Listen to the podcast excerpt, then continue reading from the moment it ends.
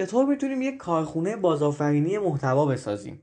سلام من علیرضا ابراهیمیان هستم از دیجیتالینگ و توی این اپیزود جالب می‌خوام راجع به کارخونه بازآفرینی محتوا باهاتون صحبت بکنم و اتفاقی که می‌تونیم رقم بزنیم بدون اینکه بخوایم هر بار محتوا تولید بکنیم. خب احتمالا با بازآفرینی محتوا یا بازیافت محتوا آشنا باشین. ما قبلا راجع به این موضوع صحبت کردیم و یک مطلب داریم توی سایت دیجیتالین که می‌تونیم به این مطالعهش بکنیم. من اینجا می‌خوام کمی عمیقتر بشم توی این موضوع.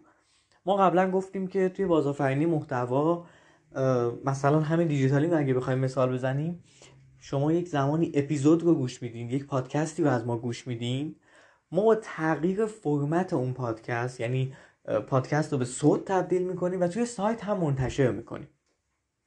خب اینجا ما دوتا محتوا دوتا موضوع مختلف که تولید نکردیم. ما همون پادکست رو اومدیم فرمتش رو تغییر دادیم. ولی با این تغییر فرمت مخاطبای گسترده تری داریم. به هر حال یه متن می‌خونن یه سری صوت رو گوش میدن یه سری جفتش رو دارن.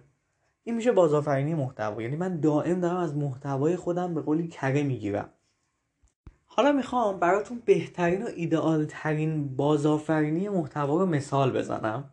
تا ببینید که چقدر می‌تونید توی کارتون اگر سایتی دارین اگر کسب و کاری دارین اگر برند شخصی دارین ایجادش بکنین و دائم از محتوای خودتون دوباره یک محتوای دیگه بسازین. خب بیایم یک محتوای زنده رو مثال بزنیم. محتوای زنده گفتیم چیه؟ همین live های اینستاگرامی که می‌بینین همین وبینارها همین صحبت های زنده توی Clubhouse اینا صحبت هاییه که در لحظه داره تولید میشه. یکیشو بیایم در نظر بگیریم. مثلا بیایم وبینار در نظر بگیریم که یک محتوای ویدیویی زنده است. درسته؟ حالا یه محتوای ویدیویی زنده در حال تولید شدنه. یعنی همون موقع یک, یک سری مخاطب داره دیگه. یعنی من همین الان یک وبینار با شما می‌ذارم و شما و صد نفر دیگه توی اون وبینار حضور دارین. اینجا محتوا در حال تولید شدنه. حالا بعد از اینکه محتوای وبینار تموم شد یعنی وبینار به اتمام رسید محتواشو میایم ضبط می‌کنیم. کاری که خیلی انجام نمیدیم. خیلی وقتا انجامش نمیدیم. این محتواش میاد ضبط میشه. ضبط شده این محتوا میمونه و دیگه میشه یک ویدیو. این ویدیو ضبط شده می‌تونه در جاهای مختلفی دوستان منتشر بشه. مثل آپارات. مثل سایت خودمون. حتی می‌تونه یک گوشه یک قسمتیش توی اینستاگرام قرار بگیره. می‌تونه توی یوتیوب قرار بگیره. پس این داره دوباره از یک فرمت زنده تبدیل شده به یه ویدیو ضبط شده و تا توی سایتمون قرار می‌گیره. اما اینجا هنوز داستان تموم نشده. ما می‌تونیم این ویدیوی وبیناری که ضبط کردیم که مثلا یه وبینار یک ساعته بوده رو تبدیل بکنیم به چند تا مقاله. چون راجع به موضوعات مختلفی صحبت کردیم دیگه. اسلاید هم داره. به هر حال محتواش هم ضبط شده و الان می‌تونیم تبدیلش کنیم به چند تا مقاله و تبدیلش به یه متن. متن به همراه تصویر. و این مقالات رو توی سایتمون هم دوباره منتشر بکنیم. یا اگر می‌خوایم توی ویرگول یا هر جای دیگه منتشر بکنیم. اما هنوز با کارمون تمام نشده. ما با بازآفرینی محتوا می‌تونیم باز دوباره ادامه بدیم. قسمت های خیلی مهمی هست. یا یک جمله خیلی مهم. یک عبارت خیلی مهم و کوتاه که می‌تونیم اون رو تو شبکه اجتماعی منتشر کنیم. مثلا من اومدم یه چند تا نکته گفتم راجع به فرض کنیم. مثال دارم می‌زنم. باز راجع به بازاریابی محتوایی. فرض کنیم وبینارمون راجع به این بوده. چند تا نکتهشو میام تو شبکه های اجتماعی منتشر می‌کنم. توی لینکدین منتشر می‌کنم. توی تلگرام به یه شکل دیگه منتشر می‌کنم. توی اینستاگرام به صورت استوری مثلا منتشر می‌کنم. حتی چند تا جمله داریم که کنایه آمیزه یا جمله بامزه میام اونو توییت می‌کنم. چون فضای فضای توییت دیگه. اونجا باید تو توییتر منتشر بشه. میام اونم کار انجام میدم باهاش. حتی می‌تونم البته این شاید اتفاق نیفته ولی بعضی موقع داریمش. همین وبینار به صوت تبدیل کنم و بشه یک پادکست. و بتونه جای دیگه منتشر بشه. توی فضاهای پادگیر منتشر بشه. و جاهای دیگه.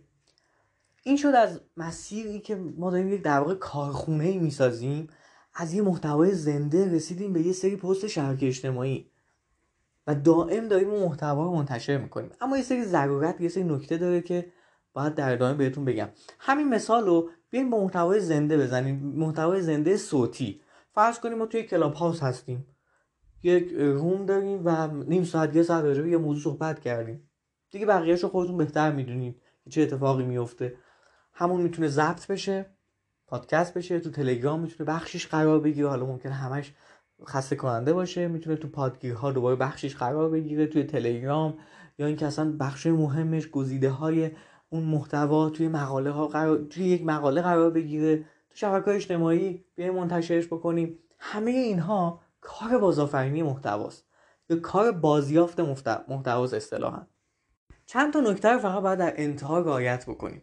یکی اینکه از همون اول که می‌خوایم شروع کنیم اون محتوا زنده که می‌خواد ضبط بشه و شروع بشه دیگه بقیه جاها منتشر بشه خیلی باید با کیفیت باشه. می‌بینین اینجا هم ما دوباره تمرکزمون رو کیفیته. ما یه دونه وبینار یه ساعته ضبط کردیم ولی بارها و بارها اومدیم اون رو جاهای دیگه منتشر کردیم. به شکل‌های گوناگون به فرمت‌های گوناگون. پس اون کیفیت خیلی مهمه. چون اگه از همون اول دیوار کج باشه و کیفیتش خوب نباشه شما حالا بیاین ده بار منتشرش بکنید. کسی توجه نمی‌کنه بهش چون از همون اول هم خوب نبوده. دومین نکته شورش رو در نیاوردنه. یعنی ما خیلی از مواقع از اون ور بوم میفتیم و اصلا کارخونه بازآفرینی محتوایی نداریم. همش دائم میگیم خدای من چی تولید بکنم؟ یه live اینستاگرامی خیلی خوب داشتیم اون live رو ضبط نکردیم. یا اگه ضبط کردیم به شکل های گوناگون نیومدیم. جاهای مختلف مثلا تو سایتمون مقاله متنیش رو در بیاریم و همش دنبال تولید محتوای جدید هستیم و محتواهامون یعنی حتی تیم های محتوایی هم کم جدا هن پراکنده هن. تیم social مون یه طرفه تیم بلاگ سایتمون یه طرفه. از اون ور یه موقع میفته یه موقع هستش که یه وبینار برگزار می‌کنیم. دیگه هر جور که بگیم داریم هی منتشر می‌کنیم. همه محتوا همه بخشاش رو شاید لازم نباشه واقعا یه سری از مثلا بخشا استوری بشه توی پست قرار بگیره توییت بشه یا توی تلگرام عینا گذاشته بشه. این هم خودش مهارت می‌خواد دوستان. یعنی باید حواسمون به این جریان باشه. من وقتی یه وبینار دو ساعته گذاشتم حرفم این نیستش که ویدیوی وبینار دو ساعته رو بزنم توی تلگرام. اونو که کسی دانلود نمی‌کنه که. خیلی کم چه باشن شاید مثلا 500 مگا دانلود بکنم تو تلگرام. یک یک گیگو دانلود بکنم توی تلگرام. یا توی اینستاگرام هم باز به همین شکل.